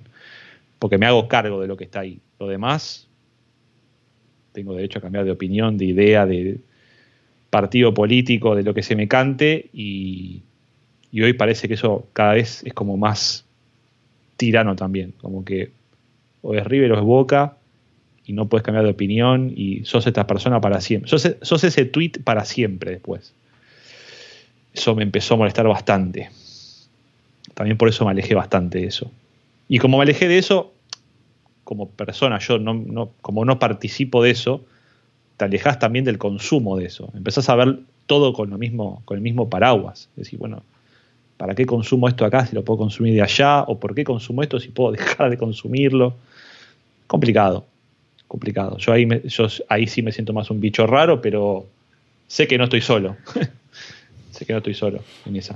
Yo creo que, cerrando el tema Twitter, ahí se genera muchísimo contenido que es basura, que eso seguramente hay que purgarlo, pero después la verdad que hay gente que genera buena información, sobre todo, te digo, yo sigo muchísima gente sobre fútbol, y hay otra cosa que empecé a hacer, sobre todo desde que llegué acá, que es empezar a hacer todo lo contrario de lo que técnicamente buscan las redes sociales, que es que vos leas solamente lo que te sentís cómodo, sino también trato de leer lo que por ahí no me siento tan cómodo leyendo. Y lo mismo escuchando. Ponele, o sea, que es un poco... Y lo empecé a adoptar desde que empecé a escuchar el podcast de Joe Rogan, que es un tipo que es netamente republicano, y mete un montón. O sea, la vez pasada, bueno, hace un tiempo, hace como un año y pico, entrevistó a Bernie Sanders, ¿viste? O sea, máximo exponente demócrata. Y me parece que está buenísimo eso, ¿viste? Porque el flaco dice, yo tengo mi opinión formada, pero quiero ver qué piensan los demás, porque no quiero, o sea, quiero tener mi propia opinión en base a lo que dice. Y a mí me parece que eso con Twitter también lo puedes hacer. Es fácil encontrar distintas vertientes en cualquier lado, ¿no? En Argentina, acá en Estados Unidos, en donde vos te podés sentir cómodo o incómodo leyendo, pero la verdad que en definitiva te suma. Pero tenés que tener una actitud mucho más contemplativa y más de análisis de lo que lees, de lo que... O sea, hay gente que va y ataca, y eso no me cabe ni ahí. No me interesa. Sí, complicado. No me interesa. Me dio un poco de... No sé cuál es la palabra, pero... que Trump tuitee y la plataforma le diga, está mintiendo. Esto está en duda. Bueno, Jack Dorsey salió a decir que a partir del 20 de enero Donald va a estar sujeto a las mismas reglas que todo el mundo porque deja de perder el estatus de World Leader, que no sé por qué razón el estatus de World Leader en Twitter le da potestad para decir lo que quiera, pero que es bastante loco para mí, pero dijo que bueno, que una vez que pierda ese estatus, cualquiera de estos tweets pueden ser factibles de baneo. Yo lo que escuchaba con el tema de los tweets es ¿por qué vos no podés publicar lo que se te canta? Y una de las cosas que decían es vos, o sea, es como vos entras a un restaurante. Vas a un restaurante, no podés prender fuego a una mesa. O sea, el restaurante sería el IP y bueno, ellos se quedan con el derecho de admisión. Claro, y me dice, bueno, acá lo que vos publicás también. Entonces, vuelvo a Joe Rogan y el chabón decía, pero eso es censura. Y decía, no, en realidad los tipos pueden moderar. Y es una discusión súper compleja. Es súper compleja. No es tan compleja, porque te voy a atarlo al principio de la charla. Es la misma conversación de lo de Apple. En la misma conversación de lo de Apple. Si Twitter es un experimento que ahora ya vamos más de 10 años y ya tenemos a mandatarios informándole al pueblo cosas a través de ese sistema, me parece que Twitter no tendría que tener la potestad de hacer lo que está haciendo como quiera. Debería haber algo un poco más arriba de Twitter que diga, esto no es más así. Y si a Twitter no le gusta, que Twitter cierre. Que eso es lo que hay que empezar a... Digo, el mindset que hay que empezar a tener para mí es, y si no te gusta, cerralo, no es un problema. Pero digo, el éxito es tan rotundo. Digo, no es que esto pasa todos los días con todas las... No digo que cada empresa que exista tenga que estar sometida a esas reglas. Pero me parece que hay cosas que son demasiado exitosas que hemos dejado de tener control en todo sentido. Digamos, una empresa como Apple, que gana billones de dólares por año, ¿qué hace con esa guita al final del día? Porque cada vez que tiene más guita, tiene más capacidad de hacer más lo que quiere. Entonces digo, en algún punto, a través de taxes, a través de algo, hay que ponerle un tope a eso. Porque el wealth no puede ser infinito para mí. Me parece que esa gente ya puede vivir tranquila, y sus hijos y sus nietos, sin nada. Y me parece que el capitalismo está bárbaro, y yo soy súper capitalista, lo que vos quieras, pero digo, puede ser muy radical lo que piense, digo, pero me parece que hay que empezar a tener un poquito de control en algunos lugares donde veo que la cosa se está yendo a la mierda, donde un Donald Trump se pone a debatir con una Greta sobre climate change, y vos decís, pero es el presidente de los Estados Unidos hablando a una pendeja y es público ante todo el mundo. Digo, está bien que Twitter sea una empresa privada, está bien, está todo bien, pero debería haber un consenso en el cual Twitter diga lo que... Digo, debería empezar a tratarse este tema de decir, Twitter ahora es como su propia cosa, ¿entendés? Está como separado del resto. No es lo mismo que la startup que empieza ahora de fintech, o es Twitter, y Facebook es Facebook, e Instagram es Instagram. Todos estos monstruos deberían de alguna forma empezar a ver... Tendríamos que empezar a analizar como humanidad, digamos, qué rol están llevando adelante y cómo podemos hacer que sea beneficioso para todo el mundo. Hoy yo no entiendo para quién es beneficioso Twitter. Porque lo único que me canso de escuchar es gente como vos que me dice, y para mí me sirve para información y hago curaduría. Ajá. ¿Y para qué otras cosas más sirve? ¿Sirve para hacer hate speech? ¿Sirve para hacer abuso? ¿Sirve para esto? ¿Sirve para...? Sí, seguramente. Y bueno, ¿podemos empezar a tomar un poco las riendas de eso de alguna forma? No son 200 plataformas las que van a tener que pasar por este proceso. Son algunas que se volvieron demasiado fundamentales para nuestras vidas. Son demasiado fundamentales. El App Store es demasiado fundamental para tu vida. La gente no entiende que no puede tener Facebook o Twitter o si Apple no quiere. Si una empresa no quiere, no tenés más Twitter. Lo que todo el mundo dice que no, pero yo no, está bien, pero si Apple no quiere, no hay más Twitter mañana. Si Jack Dorsey se para en el lado izquierdo de Tim Cook, mañana no hay más Twitter. ¿Qué opinas de eso para vos? ¿Qué sentís cuando yo te digo esto? ¿Te parece algo que puede pasar o que no puede pasar? ¿Te parece algo que tiene sentido de que pase o no tiene sentido de que pase? ¿Te parece que es tipo un free for all y que cada uno haga lo que quiera o no? ¿Qué gut feeling tenés o qué pensás? ¿O lo pensaste o no lo pensaste? No lo sé, por ahí lo estamos... Mirá, la parte del App Store es algo que a mí francamente me excede un poco. Vos lo sufrís muchísimo más que yo. Para mí es un marketplace y no tengo, como me imagino que hay un montón de gente igual que yo, que es, o sea, es el place to go para obtener la aplicación. Todo lo que transcurre behind the scenes de eso, no mucha gente lo sabe. Lo sabe la gente que es desarrollo, pero después el control que tiene Tim sobre las aplicaciones y eso, yo no sé si eso está tan difundido como para que haya un levantamiento.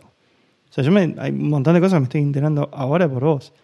Tampoco creo que si Jack le dice a Tim Cook, fuck you, y le baja Twitter le baja Twitter del App Store y no pasa nada, porque en definitiva es una plataforma que está en cualquier dispositivo. ¿Y no pasa nada? ¿Are you fucking kidding me? ¿Vos pensás que si mañana pero desaparece Twitter del App Store y no pasa nada? Pero no a Twitter. No creo que a Twitter. ¿No a Twitter qué? ¿No crees que a Twitter le pase? Le pasó a Fortnite. Hace un par de meses.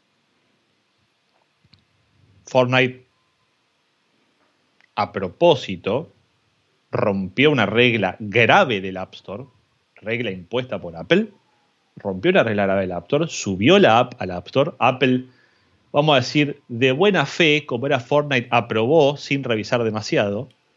Y cuando se dieron cuenta de lo que había pasado, ya habían pasado un par de horas, le sacaron la app del App Store y Epic, que ya tenía todo listo para ir a la guerra, lanzó un video promocional diciendo que Apple era básicamente el mismísimo demonio y automáticamente le mandó carta documento con la demanda ya elevada, toda redactada, un documento de 300 páginas. Tenía todo listo, tipo, voy a hacer esto y cuando me la saquen del App Store porque estoy cabeando la... voy a clavar el lawsuit. Y así estamos, no tenemos Fortnite en el App Store porque Epic se le plantó a Apple y dijo, esta regla no tiene más sentido. Esta regla es usurera, esto hay que cambiarlo. Pero solamente alguien que tiene un bolsillo ridículamente grande para pagar los abogados que va a haber que pagar, se puede plantar a Apple. Porque Apple Apple es Mr. Burns. Apple es Mr. Burns con el ejército de abogados que diga, dígame, ¿qué quiere, señor Simpson? ¿Cómo le combatís a Apple? Si no es a través de tener un bolsillo eterno. Y con regulación. Y el gobierno se está metiendo demasiado. Después vemos las conferencias de prensa del gobierno de Estados Unidos con el robot de Zuckerberg y te da vergüenza lo que le preguntan los senadores. Te da ganas de decir, dale, chabón. Por favor. Entonces digo, hay un problema ahí. Si Apple tiene un bolsillo que puede pagar cualquier abogado que quiera, y vos no podés discutirle nada de lo que pasa en ese sistema. Y de vuelta estamos en un mundo free for all, donde básicamente es, si no te gusta andate a otro lado, pero no hay otro lado. No hay otro App Store. Vos sos el App Store. Es como que me digas que si no te gusta internet, te vayas a otro internet. No hay otra. Es la vida que tenemos. Por lo tanto, después de... insisto en este tema, sos la empresa más rica del mundo, no es que te estamos privando de nada, tenés el único ecosistema, me parece que es hora de que todos nos sentemos a tener un consenso distinto.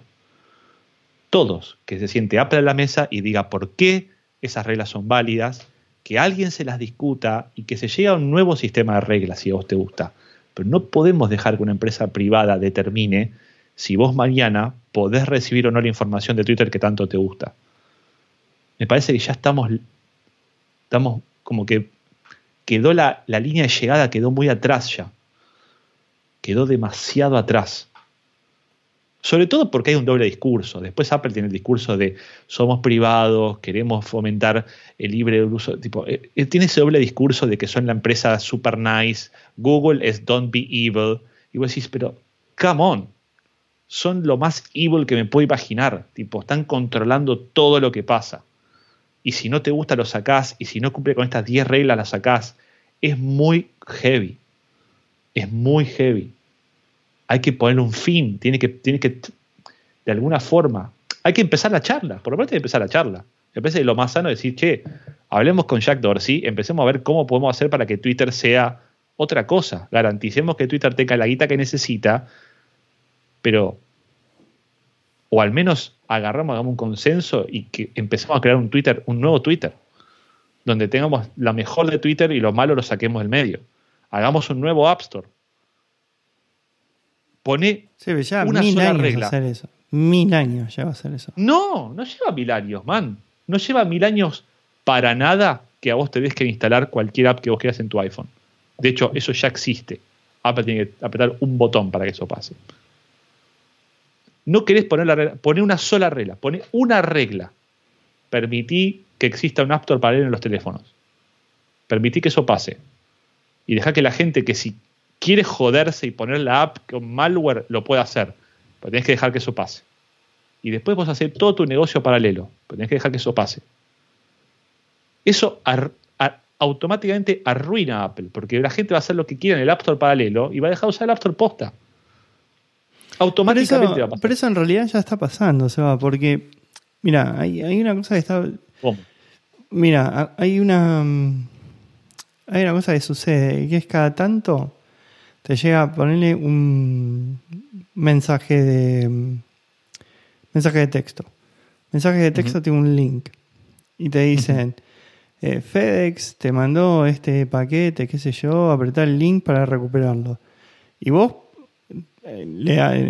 abrís ese link y se te hace garcha el device. O sea, te ponen malware desde abriendo ese sitio. Eso pasa porque el iPhone es inseguro. Eso pasa porque hay bugs en el software que la gente explota. No porque Apple no quiere abrir el App Store. Si eso pasa con el sistema súper seguro como está ahora, es un problema de Apple. Apple debería decir, hey, no hago estas cosas. Todo software va a tener bugs y eso va a seguir pasando. Nadie va a poder detener esos links. Solamente Apple los puede tener, mejorando el software. Software que, por cierto, no puede auditar nadie, porque es software cerrado. Apple no lo libera. No pretendo tampoco que lo libere. No me parecería justo para Apple que con los años de inversión que puso en iOS, de golpe iOS sea open source. Yo lo único que pretendo es no tengas el dominio total de lo que pasa adentro de este teléfono que yo compré con mi vida. Y vas a decir, no, bueno, pero si yo hago eso, entonces tengo que comprar el teléfono $10,000. Bueno, entonces por ahí te tenés que cobrar $10,000 el teléfono. Por ahí el mundo tiene que estar dispuesto a decir, bueno, son $10,000 por teléfono. Pero déjame cambiar la batería cuando se me acabe, déjame arreglar el teléfono cuando a mí se me cante, y no más comprar un teléfono de $1,000 por año, porque al final del día compro un teléfono de $1,000 por año. Termino gastando por ahí la misma guita. No sé cuál es la solución, pero alguien tiene que empezar a mover esta aguja, alguien tiene que empezar a decir, come on, terminá la Facebook. ¿Cómo puede haber pasado Cambridge Analytica? ¿Cómo puede ser que no hubo ni una repercusión de eso, man? No pasó nada. No pasó nada de Cambridge Analytica. Nadie habla de eso. Se fue. Se fumó. Goodbye. Ya está. Pasó. Bueno. ¿Lo están haciendo de vuelta? Seguro. ¿Por qué no? Nadie sabe. Nadie seguro. Aparte... O sea, las repercusiones que existieron, bueno, es que el chabón haya ido, que Zuckerberg haya ido ahí al estrado con todos los senadores, que los senadores, las preguntas que hacían, es un poco como decías vos, ¿viste? Las preguntas que hacían era... Y no solamente lo que contestaba Zuckerberg era bastante pobre, y tampoco se hizo demasiado con eso. No... No se hizo nada. No pasó nada. No hubo sanciones, no hubo nada. No hubo nada. No hubo nada más que como una disculpa patética de Zuckerberg a la humanidad que no se la cree ni él y no pasó nada. Ni bajó la acción. No bajó, claro, no pasó nada. No pasó nada. Nada, eso digo, me parece que si queremos como un mundo más privado hay que empezar a levantar un poco la voz en ese aspecto, ¿no? Y empezar a, como se dice, votar con la billetera, ¿no? Entonces, comprar lo que uno quiere comprar, consumir lo que uno quiere consumir, y si lo querés seguir consumiendo, saber que estás alimentando esta máquina y consumilo feliz, nadie te dice que no, pero donde vos puedas tratar de zafarlo, zafalo, donde vos puedas tratar de impedir y frenar un poquito eso, zafalo. Yo creo que hay muchísimo awareness que hace falta. O sea, vos, por ejemplo, decís, bueno, me voy a fumar un cigarrillo y vos sabés que hace mal, pero vos vas a comprar un teléfono y yo estoy seguro que 95% de la gente no conoce lo que está expuesto, no tiene conciencia de las consecuencias que puede tener sobre la privacidad. Pero ¿qué implicó, por ejemplo, los cigarrillos? Implicó una regulación. Muertes. Que tiene que poner en el paquete. Muertes. No, pero está bien. Muertes. Pero también muertes. Pero además de muertes, después implicó que alguien bajó línea y dijo: la caja tiene que decir que es perjudicial para la salud, con tal tamaño, y después con tal tamaño más grande, y después la mitad de la caja, y impuestos, impuestos, impuestos, para que sea cada vez más caro de pagar y que la gente no lo consuma. ¿Le querés comprar un cigarrillo? Bueno, antes salía 2 centavos, ahora vale $10. Bueno, creo que con los teléfonos, si no lo paramos, va a terminar pasando lo mismo. Esto es cáncer a largo plazo. Si no lo frenamos ahora, va a terminar pasando lo mismo. Vamos a terminar pagando los teléfonos $10,000 porque no van a tener ads, no van a tener tracking, no van a tener nada, no van a poder vendernos nada a través de los teléfonos, van a ser completamente privados, vamos a tener que pagar una fortuna. Y yo creo que es un camino que tendríamos que todos, las empresas que lo están fabricando y los tipos que lo estamos consumiendo, poder hacer un ecosistema mejor. Creo que hay un mejor Twitter, creo que hay mejor App Store, creo que hay mejor Facebook, creo que hay mejor Instagram. Pero uno que no solamente tenga awareness, sino que me deje posta saber qué pasa, que esté auditado, lo que vos quieras, pero que sea el gobierno, que sea la gente, que sean otras empresas, que se auditen todos en contra todos, no importa quién sea, pero necesitamos empezar a generar eso.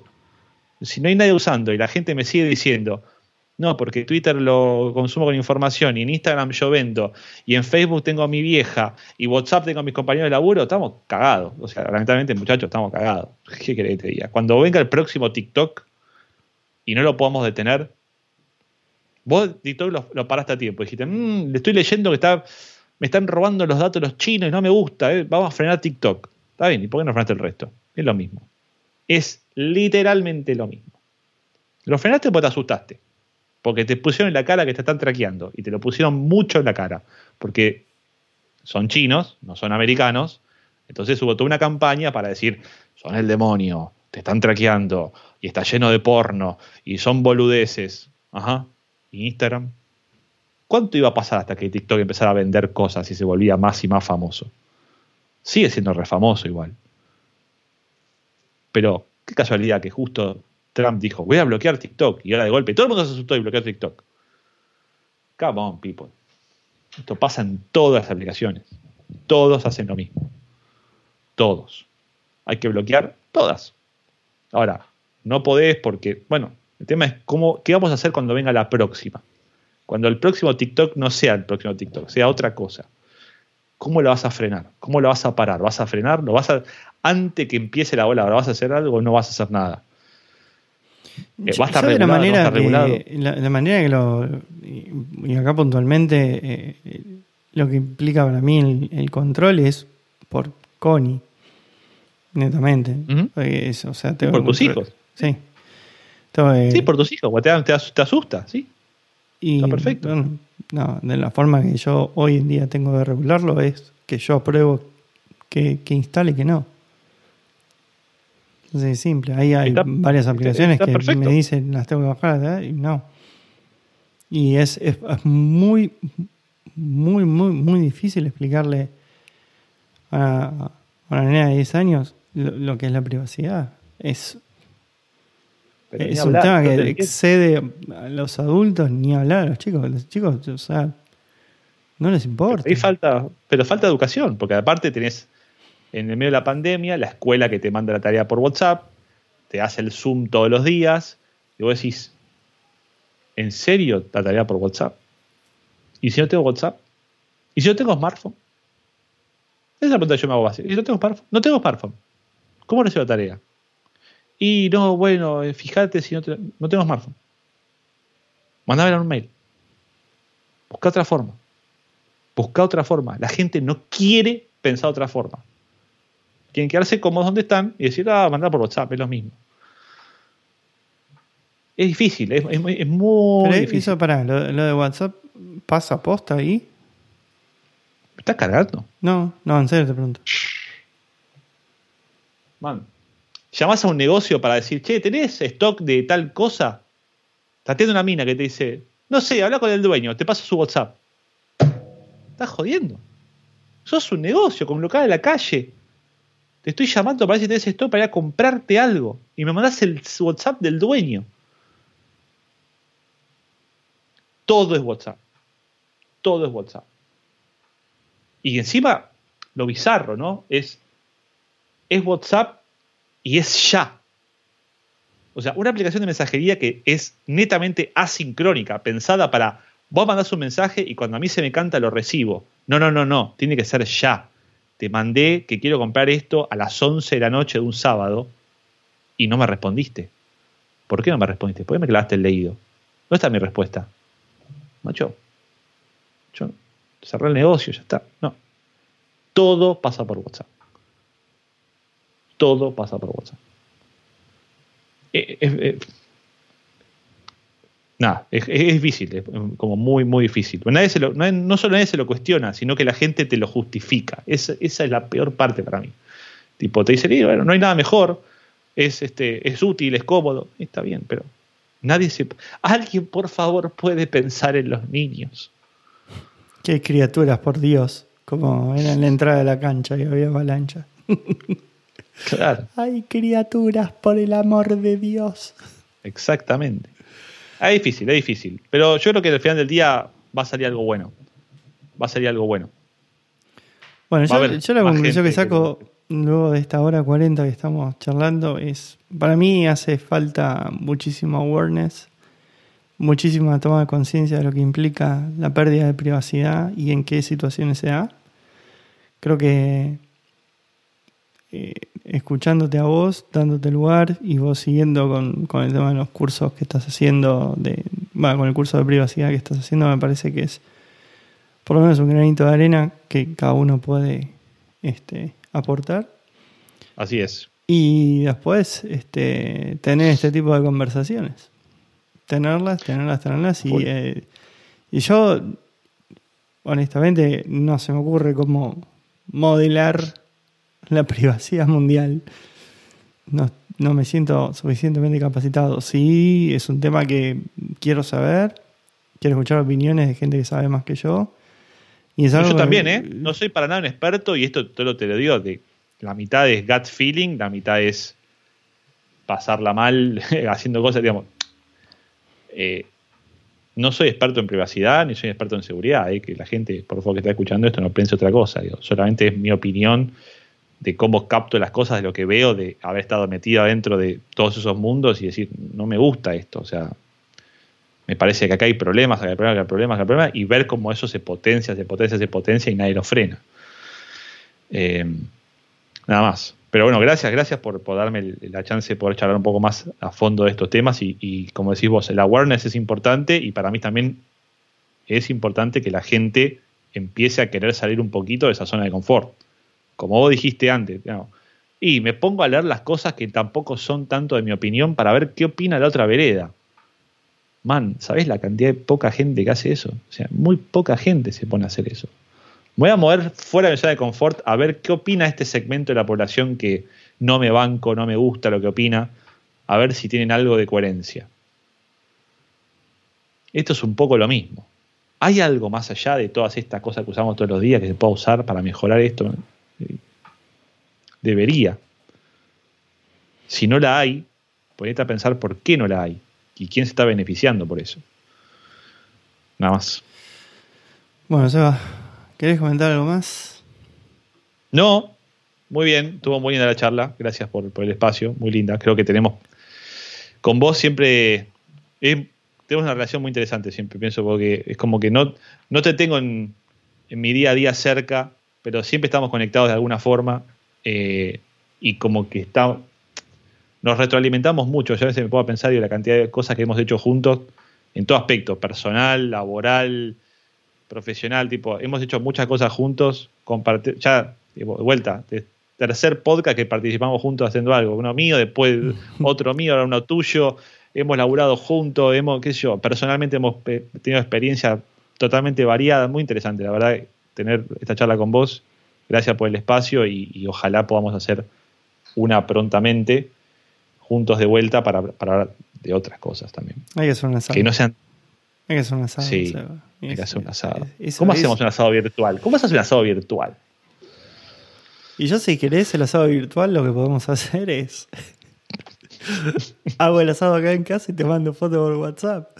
Claro, claro, tal cual. Es buena, es buena.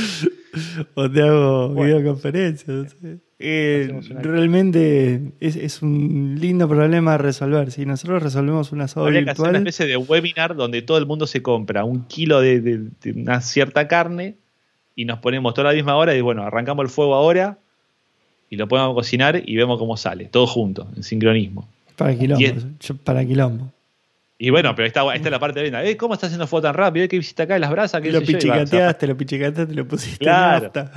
No, pero ¿cómo? Tampoco el asado lo cocinaste, no vas a estar todo crudo, es un desastre. No, a mí me gusta más cocido. Lo arrebataste. Lo arrebataste, le pusiste sal, no se le pone nada. Quilombo. Pero todo ese verdo, imagínate lo que sería, hermoso, hermoso hacer ese streaming de eso. Bueno, Seba, te agradezco enormemente tu participación y la verdad que esta fue, por escándalo, la charla más técnica que he tenido dentro de este dentro de este podcast. He hablado de arte, he hablado de cocina, he hablado de triatlones, he hablado de Japón, he hablado de muchas cosas que son más de cultura general. Esta que es súper técnica, me interesa. En realidad, es una desgracia que sea una discusión técnica. Es una desgracia que sea una discusión técnica. Eso es, me parece que ese es el problema también. Que hoy en día es una discusión técnica. Entonces, hacer el awareness es mucho más complicado porque no todo el mundo entiende la parte técnica. Bueno, que se vengan al podcast, que los esperamos para charlar de estos temas del lado técnico, pero no tan técnico. Así que cuando quieran estamos acá para recibirlos en Futuro Randómico. Bueno. Yo después obviamente voy a publicar esto en Twitter y les voy a compartir, obviamente, en Twitter. Y sí, compartiré los cursos de Seba, que no solamente es de privacidad, sino otro de Node.js. Que hiciste con Redux, como 25. Correcto, que te comentó ahí. Sí. Yo desconocía que se llamaba Redux. Yo pensé que eso sí, el DNI le figura Retux. Redux, y yo también creo. Y eso que escuché el podcast que hiciste con él, que de Futuro Randómico, pero el Redux, qué sé yo, no sé. Le decimos Retux nomás. Sí. 25 clases para aprender a programar ahí con Node también, el que quiera aprender a programar. Bueno, Seba, querido, muchísimas gracias. Adiós a todos. Nos vemos.